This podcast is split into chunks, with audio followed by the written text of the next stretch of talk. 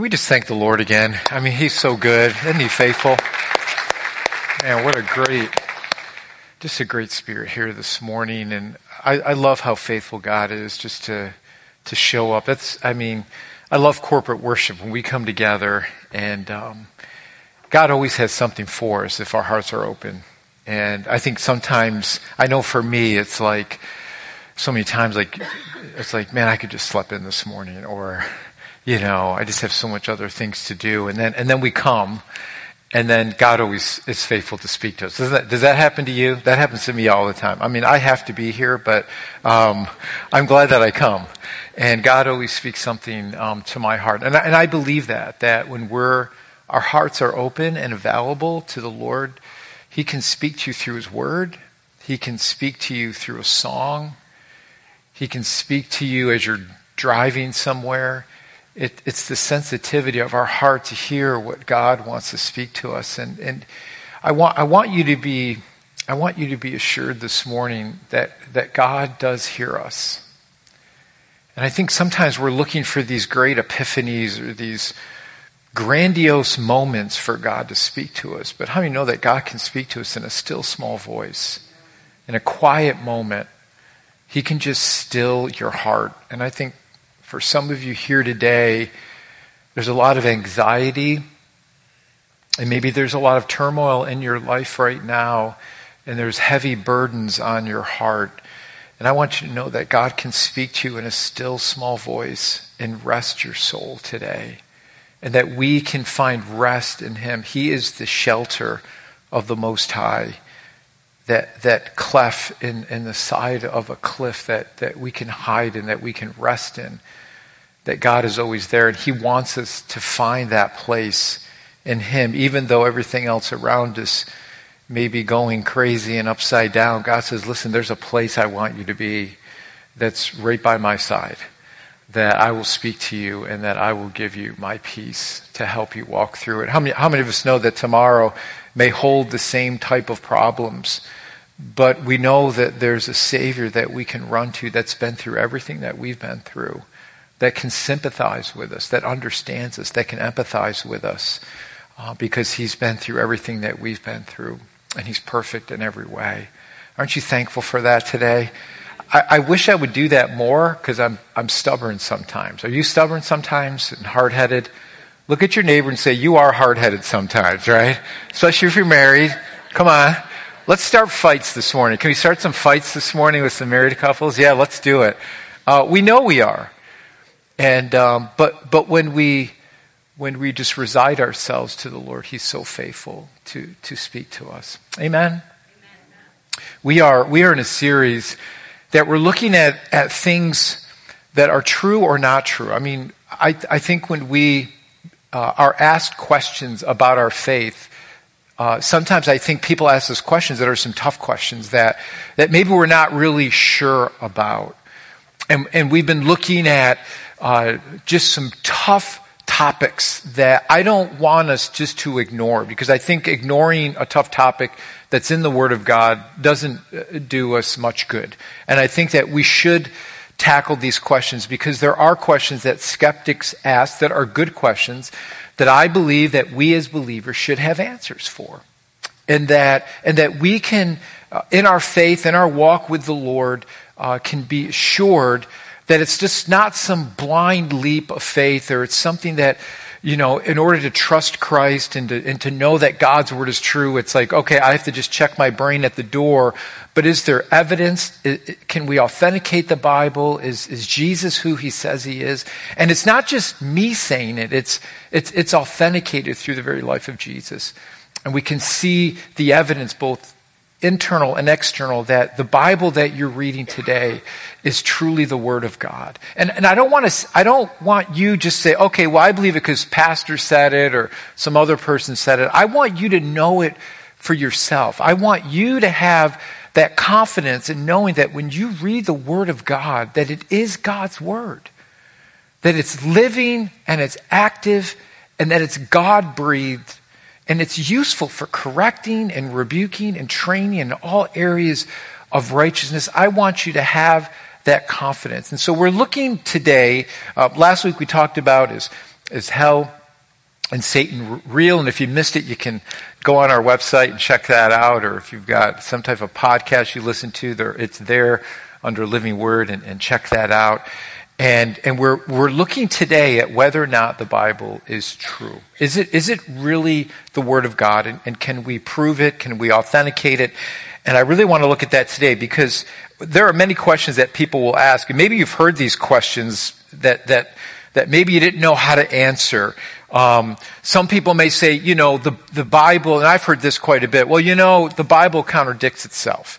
And I always ask that person that asks me that question, like, okay, show me in the Bible where it contradicts itself. And usually they don't have an answer because they don't know. Now, maybe they do have an answer. Maybe they've studied a little bit more and they do, uh, they have some type of theory of how the Bible contradicts itself. And there's many ways that we can answer that and have a logical explanation. Um, some people may say, well, what about all the violence that's in, in the Bible, specifically in the Old Testament? Um, doesn't science disprove the Bible? I've heard that one quite a bit. And, and, and we've talked about this in many messages before how actually science points to a creator and how fine tuned our earth and world is. Just how privileged a planet that we live on for us just to be here today. Everything has to be in perfect order for you and I to be sitting here and breathing the air uh, that we're, we're breathing. And so we see how science points uh, to a creator and how well designed our world is. Um, isn't the Bible just fake news? I've heard that one now. It, you know, that's the big thing. And fake news, fake news, right? Isn't the Bible just fake news? Um, um, isn't it, uh, the Bible's just full of stories, but they're not necessarily true. And the Bible that we have today, is it is it, can we trust it? Can we trust uh, the Bible today? And many people will say, because they look at the Bible and they think, well, it's just a, a bunch of rules that, you know, to, to try to subject us to and, and to keep us from um, having fun. It, it's, a, it's a joy sucker. The Bible just wants us to not have fun in our world today. And, and aren't the best morals the ones that are right for you? Um, we hear that quite a bit. And so, how well are we at answering the skeptics? Um, there is always one in your life, right? There's that family member or a friend that argues with you at family functions, or that coworker that's always trying to to, to stump you. Um, but I want you to know that that we can answer them, and and that we can have a reasonable faith and a logical faith that we believe that the Bible truly is um, the Word of God. Uh, what I did today, I, I, I, brought in my first Bible. Um,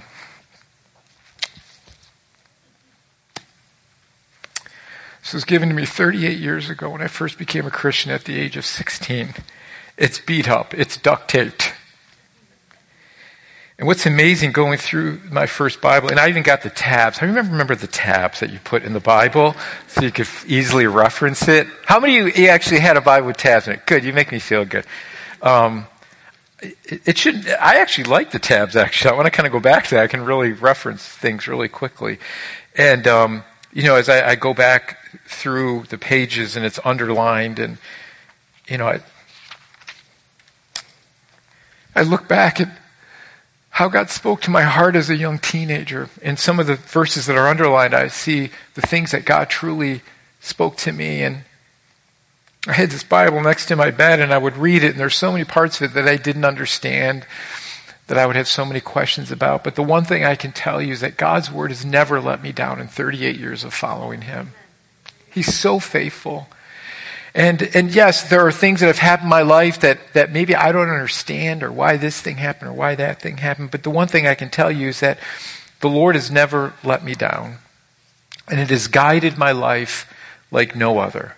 And so the question is can we trust this book to be the very Word of God? Because if it is the very Word of God, then it, then it has words of life that can change us. And we should never take this for granted. This, this word is precious. It's like water to our souls. It, it, it, should be something that we seek, like, like the psalmist said, as, as a deer panteth for the water for that stream, so my soul longeth for you. That, that should be our desire to want to know what God has for us in His Word. And so we, we see many so called religious or, or, sacred books, is this just one among many others? Some would say the Bible was written so long ago and basically it's just a, tool maybe to oppress people. And so maybe in our midst here today, we have two groups of people. Maybe you're here and you just believe the Bible to be God's word, and maybe you're just like, if God said it, I believe it, and that settles it, right? And maybe you're just that simple. But but you can't that type of logic can't answer the questions of, of a skeptic. Maybe you have a deeper understanding, and you study for yourself, and you're convinced, and you just believe, and you might be here, and you're just like, you know, yeah, Pastor, I'm just I'm not real sure. You might believe the Bible like any other religious writings and, and you hold the Bible maybe to that same level as other sacred or, or so-called sacred religious writings. And you might be here and you're not sure and you may believe the Bible is just like any other religious writings. I like what Tim Keller says here in his book Reason for God. He makes a great point concerning, um, concerning our, our pursuit for having a logical explanation for why we believe what we believe. He says this, he goes, people who blithely go through life too busy or indifferent to ask hard questions about why they believe as they do will find themselves defenseless against either the experience of tragedy or the probing question of a smart skeptic. See, I want you to understand that we don't have to check our brains at the door in order to believe the Bible is indeed the Word of God. I like what Chuck Colson says here. He makes a good point. He said, the Christian faith is not some ir- irrational leap. Explained objectively, the claims of the Bible are irrational uh, propositions well supported by reason and evidence. I, I, I, was talking to somebody not too long ago, and, and, and they were like, you, you, you have a strong faith, and I can see it in you, but but they were saying, like, I, I just don't get it. And I, and I really wanted them to understand it's, it's not a faith that's a faith in myself. It's not just this blind jump of faith that I just believe it, but it has no evidence to back it up. I said, my faith is not faith in my faith. My faith is in Christ who showed us the way. Christ is the one who conquered the grave. Christ is the one that says, even though you die, you live. Christ is, is the one who went to the cross for us. He, he conquered sin and death and the grave to prove his divinity. My faith is in that. If that's true, then everything else changes. It's, it, it, it's Jesus authenticated his life by what he did, not simply by what he said. There's a lot of people saying a lot of stuff today. There's a lot of religious leaders that say a lot of stuff, and people will claim that to be truth, but the evidence, where is the evidence? Jesus gives us the evidence. God gives us His Word to give us confidence to know that what we believe is what we believe, and I will stake my life on that. And that is why the disciples, many of them, most of them died a martyr's death for the very sake of the resurrection. Why would anyone die for a lie? Especially uh, saying, listen, we saw the risen Savior and we're gonna, we're gonna keep, you know, keeping this lie going. You don't think someone would eventually stood up and say, hey, this has been fun for a time, but I'm not ready to give my life for it. But the disciples, the early disciples, the apostles gave their life for that very fact. Let me, let me just encourage you real quick, little side note. Um, let me just give you a couple names here of those who will, can help you um, with just apologetics or the defense of our faith. Here, here's a couple of people that I listen to and I read. If you want to jot them down, go ahead. If you listen to podcasts, these are great podcasts. Some of them are 20, 30, 40 minutes long. But let me just give you a couple names here. Um, real quick to help you. Uh, a couple people that I really like. One is William Lane Craig. William Lane Craig, and it's uh, his podcast is called Reasonable Faith. He's written many great books. Just look up William Lane Craig, Reasonable Faith, and you can listen to his podcast. Those are incredible. I love Ravi Zacharias. His podcast is Let My People Think. I just love that title. Um, Ravi's written many great books. I love his podcast. Um, another great name is Hank Hanegraaff. He's the Bible answer man. Really good stuff. So Hank Hanegraaff. And then um, if you if you want to get um, really just into it and deep, uh, one of my favorite scholars ever, I, I love this guy, is N.T. Wright and he has a great podcast, many great books, and his podcast is Ask or Ask NT Wright Anything. Ask NT Wright Anything.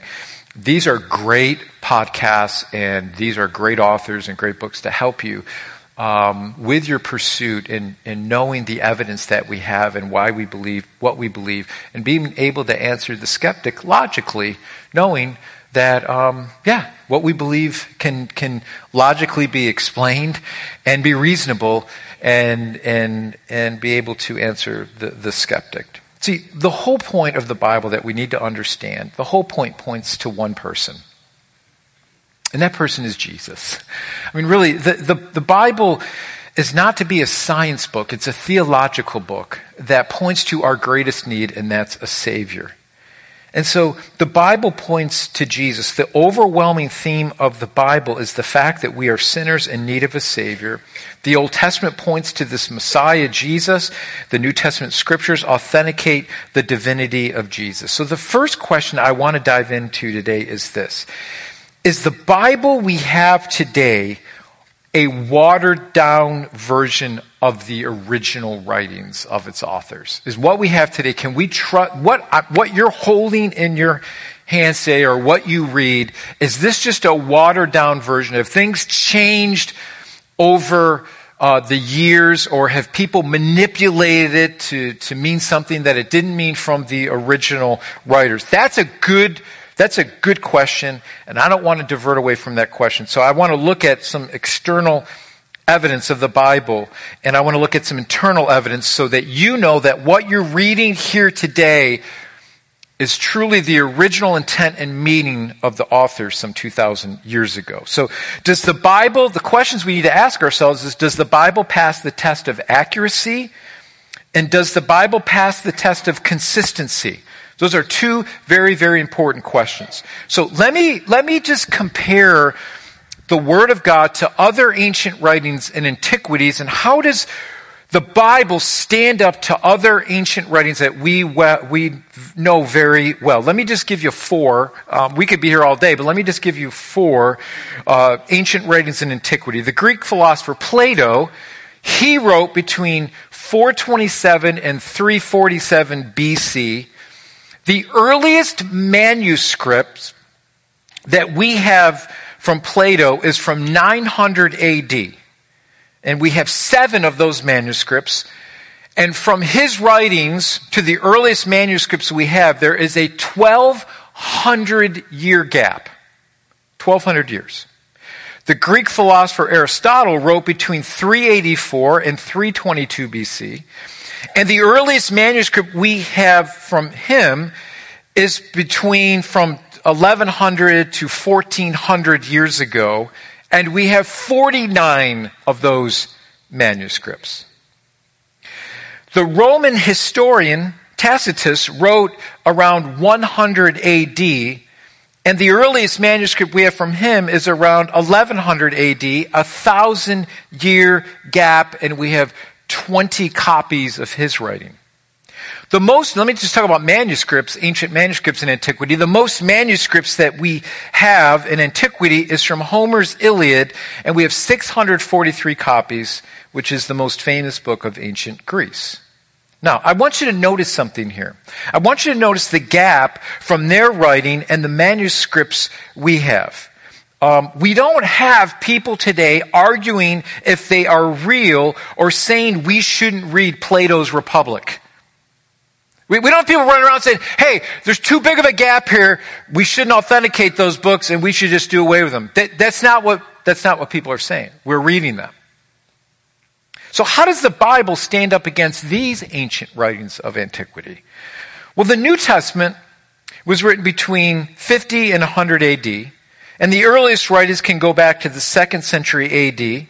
And there's only a hundred year gap, and we have some fragments of the Gospel of John that can be dated to a couple decades later. The New Testament has well over 5,000 manuscripts.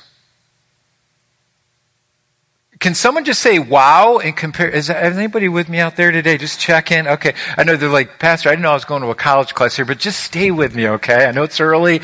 Hope you drank your coffee and I hope your orange juice was expired. Okay, so let's, let's just, let's just look at this. Five In comparison to any other writings in antiquity, the manuscripts that we have for the Word of God blows them all away. So we have so many manuscripts that can test each other to make sure that what you have today is truly authentic.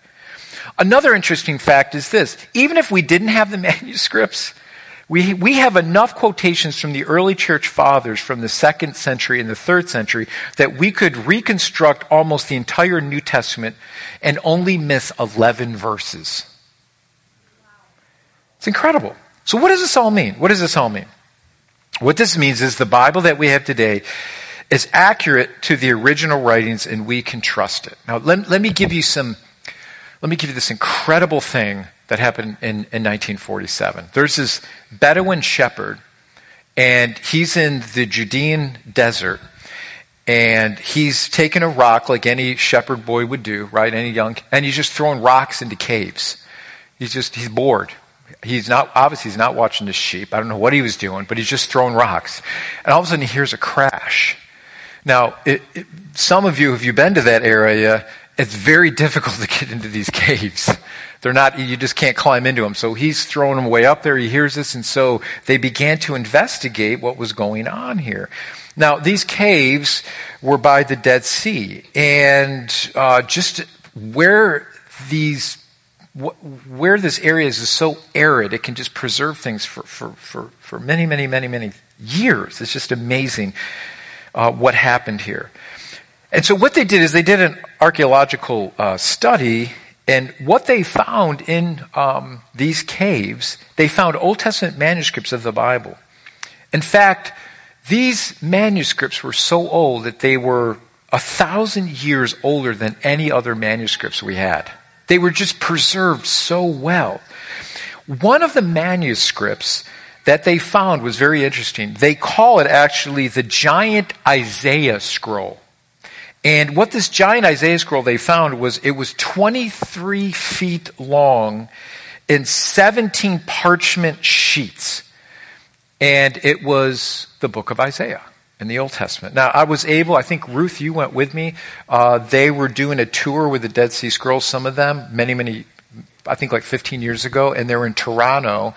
And I went with my parents. I think Ruth, you came with us too. And we went up to Toronto. We took a bus tour and went up, and I actually got to saw part part of these. Uh, uh, giant Isaiah scroll. It was incredible. I mean, the room you walked in, you had to wear special white suits and gloves and hazmats, face. no, I'm just teasing. Everything was just perfectly. I mean, they were under these huge glass things because everything had to be perfect because they didn't want uh, to compromise the manuscripts. And what what we see here and what we understand about uh, these scrolls uh, is is very interesting. Um, what we know is that um, this specifically this giant Isaiah scroll was written some 300 years before Christ, and and I, I, I want you to just take a guess of the Old Testament book that contains the most prophecies about Jesus. It's the book of Isaiah. It's like this book was complete in its entirety. And in the book of Isaiah alone, there's 125 prophecies about Jesus, the Messiah alone, the most in any other Old Testament writing. And the manuscript, what's interesting that they found that they took this giant Isaiah scroll and what they did is they matched it up with the one that was a thousand years later. Now, if you take anything, a gap of a thousand years, you would think, I would think logically there would be tons of mistakes. And so what, here, here's my other thinking. If the New Testament writers wanted to manipulate the Old Testament so that it would fit Jesus as the Messiah, that would be the way to go. And you would think that this thousand year old manuscript that was a thousand years older than anything new we would have, you would think, ah, this thing is going to expose any type of manipulation that later writers would do to try to change the Word of God to make it more conducive to the person of Jesus. You would think that. So you would take this thousand year older manuscript and you would compare it to what we have. Here's what they found. This is amazing. The manuscript, the giant Isaiah scroll, matches almost perfectly the later manuscripts of Isaiah. The only difference, here is the only difference. The only difference was grammar differences, which tells us that in no way did the New Testament writers change a thing in the Old Testament to match the prophecies about Jesus. It's incredible. This should be absolutely blowing your mind right now. Good. Thanks, Ruth. I'm glad Ruth is the only one. I'm glad Ruth came today. So, so here's, here's what we have. In, in our word today, you say, well, well, Pastor, how did they come up with the 66 books? How, how did they come up with the Bible? Because you know, I was watching the History Channel. Mistake number one, okay? if you're getting your theology from the History Channel, I would say be careful because they use the most liberal theologians possible to try to put things in there. And I never see any evangelical conservative uh, theologians. If they got NT Wright on there, then I would respect them, but they usually don't. Okay, um, so don't don't get your theology from the History Channel because they say, well, you know, they they said that a bunch of people were sitting around and and they came up with the Bible, and you know, there's this book that they say that they ignored called the the Book of Judas. Let me just say that if you're reading the book of Judas, something is wrong, okay? Uh, what about this book? Okay, so let, let me address that, because some of you may have watched the History Channel and you're like, well, they said this is manipulated, there's a bunch of guys that came together, and they're the ones that put, um, especially the 27 books in the New Testament, and, and, and came together with the 66 books. So let, let, me, let, let, me, let me talk about this. There are three primary primary criteria for the canon of Scripture that we have today. The primary criteria for the canonicity of the Bible that we have today. Now, the word, when I use canon, basically it's just a word that means a reed or measurement. The books we have today measure up to the standard of the Holy Scriptures. So let me give you the three criteria. The first criteria is authorship. Was it an apostle or someone who was an eyewitness to Jesus? Was it someone who was with an eyewitness, lived at that time, was an eyewitness to the person of Jesus? That's one criteria for authorship. The second uh, criteria is congruency. Is it consistent with early Christian teachings? Because there's many books that are floating around, but, but they're just not consistent with early Christian teaching. And the third criteria was acceptance. Were these letters widely accepted by the early church? This is, this is imperative. Were these letters accepted by the early church? So here's, there's a lot of conspiracy theories. The Da Vinci Code jumped into that many years ago, and that's come and gone. And the conspiracy is there's a bunch of people uh, who just sat around and, and they included what we have in our Bible today and they excluded other so called gospels. Here's what I want you to understand why the Da Vinci Code is wrong and uh, Tom Hanks missed it in his movie. No, I'm just teasing if you watched Da Vinci Code. None of you. Did anybody watch the Da Vinci Code? That's, it's good to watch that because then you can listen to the sermon and say, this is where they were wrong, okay? So I want you to be experts here. Here's what the early church did. The early church, what they did was, the early church, they recognized what the church had already authenticated years earlier so they could refute false teaching. So when you hear about different councils, and they say, oh, this council, they came together and they authenticated the Bible and they put the 27 books together. No.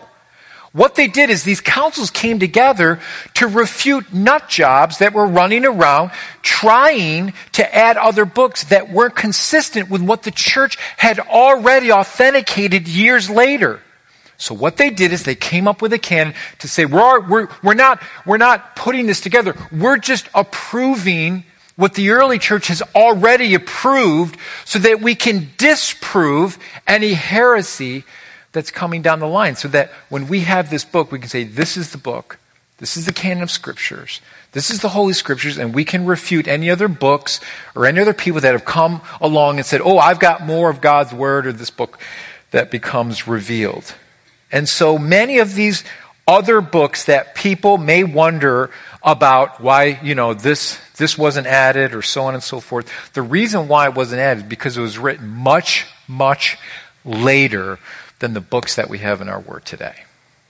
And so right away, it didn't match those three criteria. Thank God we have the Word that we have today so that we can refute other teachings. It's imperative that we understand that. Look at Luke chapter 1. I love what Luke says here in Luke's gospel. Luke says this. He says, Many people have set out to write accounts about the events that have been fulfilled among us. So he's, he's saying people are writing eyewitnesses about the things that have happened about Jesus. He said they, they use the eyewitness reports circulating among us from early disciples. And so Luke, just being an incredible historian that he is, incredible writer that he is, he says, having carefully investigated everything from the beginning, I also have decided to write an accurate account for you, the most honorable Theophilus. Now, this was a disciple. Uh, Theophilus helped fund the writing uh, of, of Luke's gospel. And so he writes this to Theophilus and he says, So you can, I love this. Theo, listen to me, The. Listen to me, Theo. Theo, so you can be certain of the truth of everything you were taught. Luke is the man. Luke said, Listen, Theo, I'm going to write this and I've got all these eyewitness accounts so that you can be sure that what was told to you can be authenticated. Man, Luke was smart.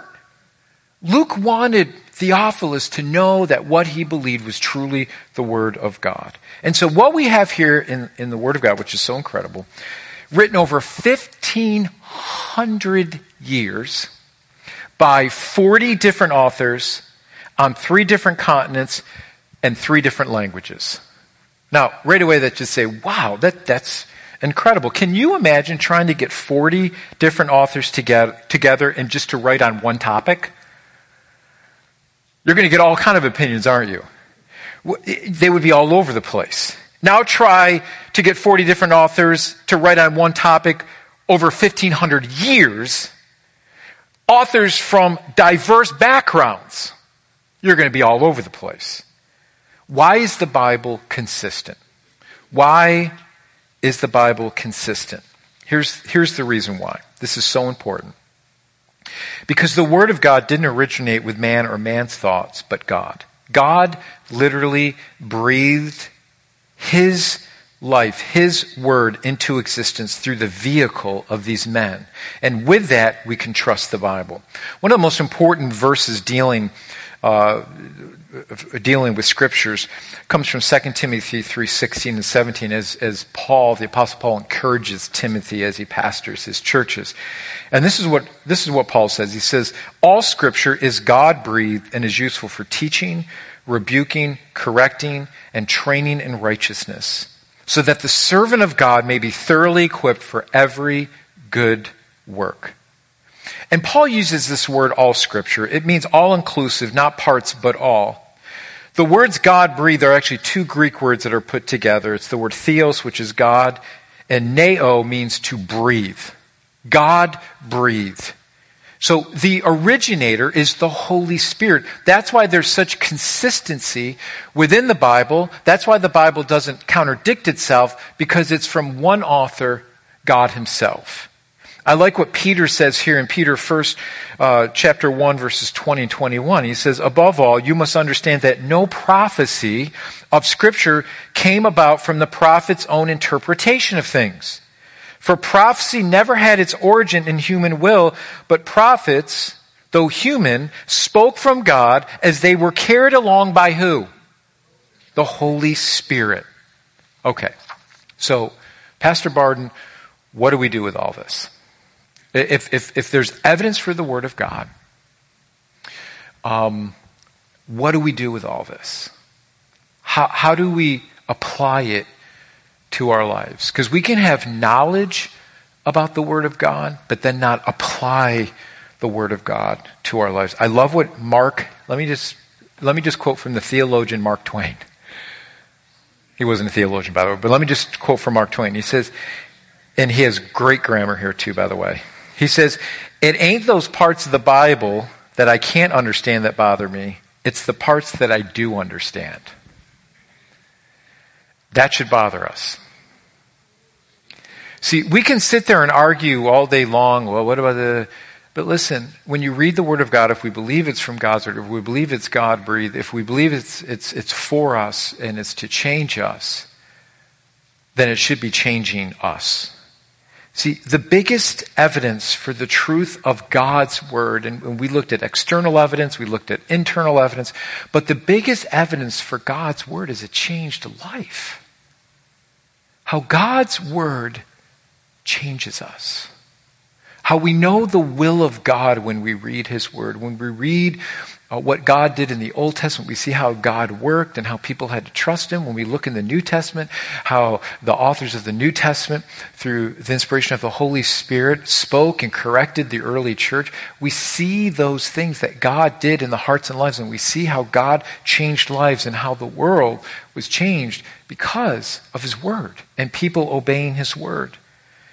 James Woodbridge, a historian, says this When you take into consideration the early Christians' fearless devotion to faith, their willingness to testify through their own martyrdom to the truth of Christ, their humble and compassionate lifestyle, their, their care for each other and, and the helpless, for the helpless and the hurting and the disenfranchised in the community, their commitment to prayer and their empowerment by the Holy Spirit, you can begin to understand why their faith spread so quickly. And for secular historians, when they look at the early church, they are completely baffled. They're completely baffled how this ragtag group of people, under the power of the Holy Spirit, literally changed the world around them. They're baffled by it. They're baffled by how powerful the church was when it looked so unimpressive. It's the power of God. It's the power of a changed life. And I want you to be confident in knowing that you are reading, what you're reading in the Word of God, was written by God Himself, and you can trust it. You see, at the end of the day, What's the point about the Bible? Why did God give us His Word? The Word of God is God's redemptive plan for man. We have God's Word to show how God came to redeem us back to Himself. How through sin we lost our way, we alienated ourselves from God, and then God, we see through the Old Testament raising up a group of people as God's chosen people to eventually usher in the Messiah, who was Jesus Christ, who came, who was God, who came through his incarnation to reach us, to show us back to God. You see the Garden of Eden where things were perfect, and then eventually we see at the end of Revelation God restoring all those things that were broken because of sin. That's the purpose of the Bible, is to show us God's plan. And that God wants to use us for his redemptive purposes to let the world know this is the God that we serve and that we have, and this is who Jesus is. I love uh, what uh, Peter says uh, to Jesus. It's in John 6, and Jesus is starting to speak very harsh words. I mean, very, not just harsh words, but convicting words about the motivation of why people are following him because people like following him because of all the miracles that he was doing. And, and, and people started to leave him that were claimed to be disciples of him. And then Jesus looks at his close disciples and he says, Are you going to leave too? And I want you to see what Peter says. It's recorded for us. And he, Jesus looks at him, Are you going to leave too? And then Peter answers him. He says, Lord, to whom shall we go? You have the words of eternal life. God's word was written to us to show us the words of eternal life. And my prayer for you is that you would have complete confidence and boldness to know that what you're reading here is God's word. And that God not only wants us to know his word so that, so that we can refute the false philosophies in our world, but also that the Word of God would just speak to our hearts to change us, to give us a greater love for this world, a greater love for Him, a greater hunger for Him, to know what His will is for us. And so, my encouragement to you is this is not simply reading the Bible for knowledge, but reading the, the Word of God so you understand the heart of God and who Jesus is. that will become your anchor. The Word of God will be that, that light unto, right? Light into your path, lamp into your feet. It, it, it, it, it should consume us. It should speak to us. And what the Word of God does, because it's living and active, the Hebrew writer says, it will convict us. It will sharpen us. It will, it will direct us closer to the Lord. Listen, there, the world that we live in today is competing for your attention. Every place we turn, there are bullhorns that are screaming at us, saying, Look at this, do this, do that. And if we don't have an anchor in our lives in the Word of God, it is going to be very easy for us to turn to this and to turn to that. That's why we're given the Word of God, so that we also can refute those things that God doesn't want us to fall prey to. But also, give us a greater heart for God and a greater love for Him. I'm so thankful for the Word of God. I'm so thankful that God, uh, that we have this written down for us so that we can know who Jesus is and we can know him more intimately. I know for us here in America, we may have six or seven, eight, nine Bibles. We can have the Bible on our phones. I mean, it's, it's so easy to access the Word of God, and there's other parts of the world that just don't have um, that accessibility where the Word of God is actually outlawed, where some churches in Vietnam, when we had Voice of the Martyrs speak in our church not too long ago, they, they, they have to smuggle the Word of God to small house churches, and it's not even complete Bibles. Sometimes it's just bits and pieces of the Word of God, and they'll read it over and over and over and over again. It, it's like gold to them. And I know for me, I don't want my heart to get cold or to take for granted what we have. It's precious. His word is precious. And it should change our hearts. Amen? So let me pray for you. Father God, Lord, I thank you for your word today and what we have today. And God, I just pray, Lord, that, that God, as we read your word, you would change us, Lord, each and every day, that you would let us know that that God, your, your plan for us and plan for man is to bring us back to you. It, it instructs us, it rebukes us, it, it shows us how we are to walk with you. And I pray that we would just be those students and those disciples of your word, not to puff up, puff ourselves up with knowledge, but to give us a greater desire to follow you. And your word should humble us, Lord. It should, it should allow us to serve each other in greater capacity, to serve this world with a greater capacity, to give us a greater love. Your love, Lord, for this world, this lost and dying world that needs a Savior so desperately. So, Lord, we just thank you for your word today. And, and I just pray, Lord, that we, for some that, that aren't consistently in your word, Lord, that they would just start. Start somewhere of reading your word. Just start somewhere, Lord. And just begin to read it. We may not understand all of it, but Lord, help us just to start to be maybe involved in a Bible study, but just to take that step forward to say, I'm, I'm not content with where I am now. Lord, just stir in our spirit discontentment, Lord, to not be where we are now, but to keep striving to know you more and more. There's a whole world that you desire to open up to us, God. And we thank you that you speak to us through your word today. We love you. We thank you. I pray that we would continue to be a church that would be guided by your word. That the things that we teach would glorify you. And the instructions that we teach, the doctrines that we teach here at Living Word, would glorify you in your word, God. So we thank you, Lord, for never leaving us and not forsaking us and giving us everything we need to follow you. We love you. We thank you. And we ask these things in your name, Jesus. And all God's children said, Amen.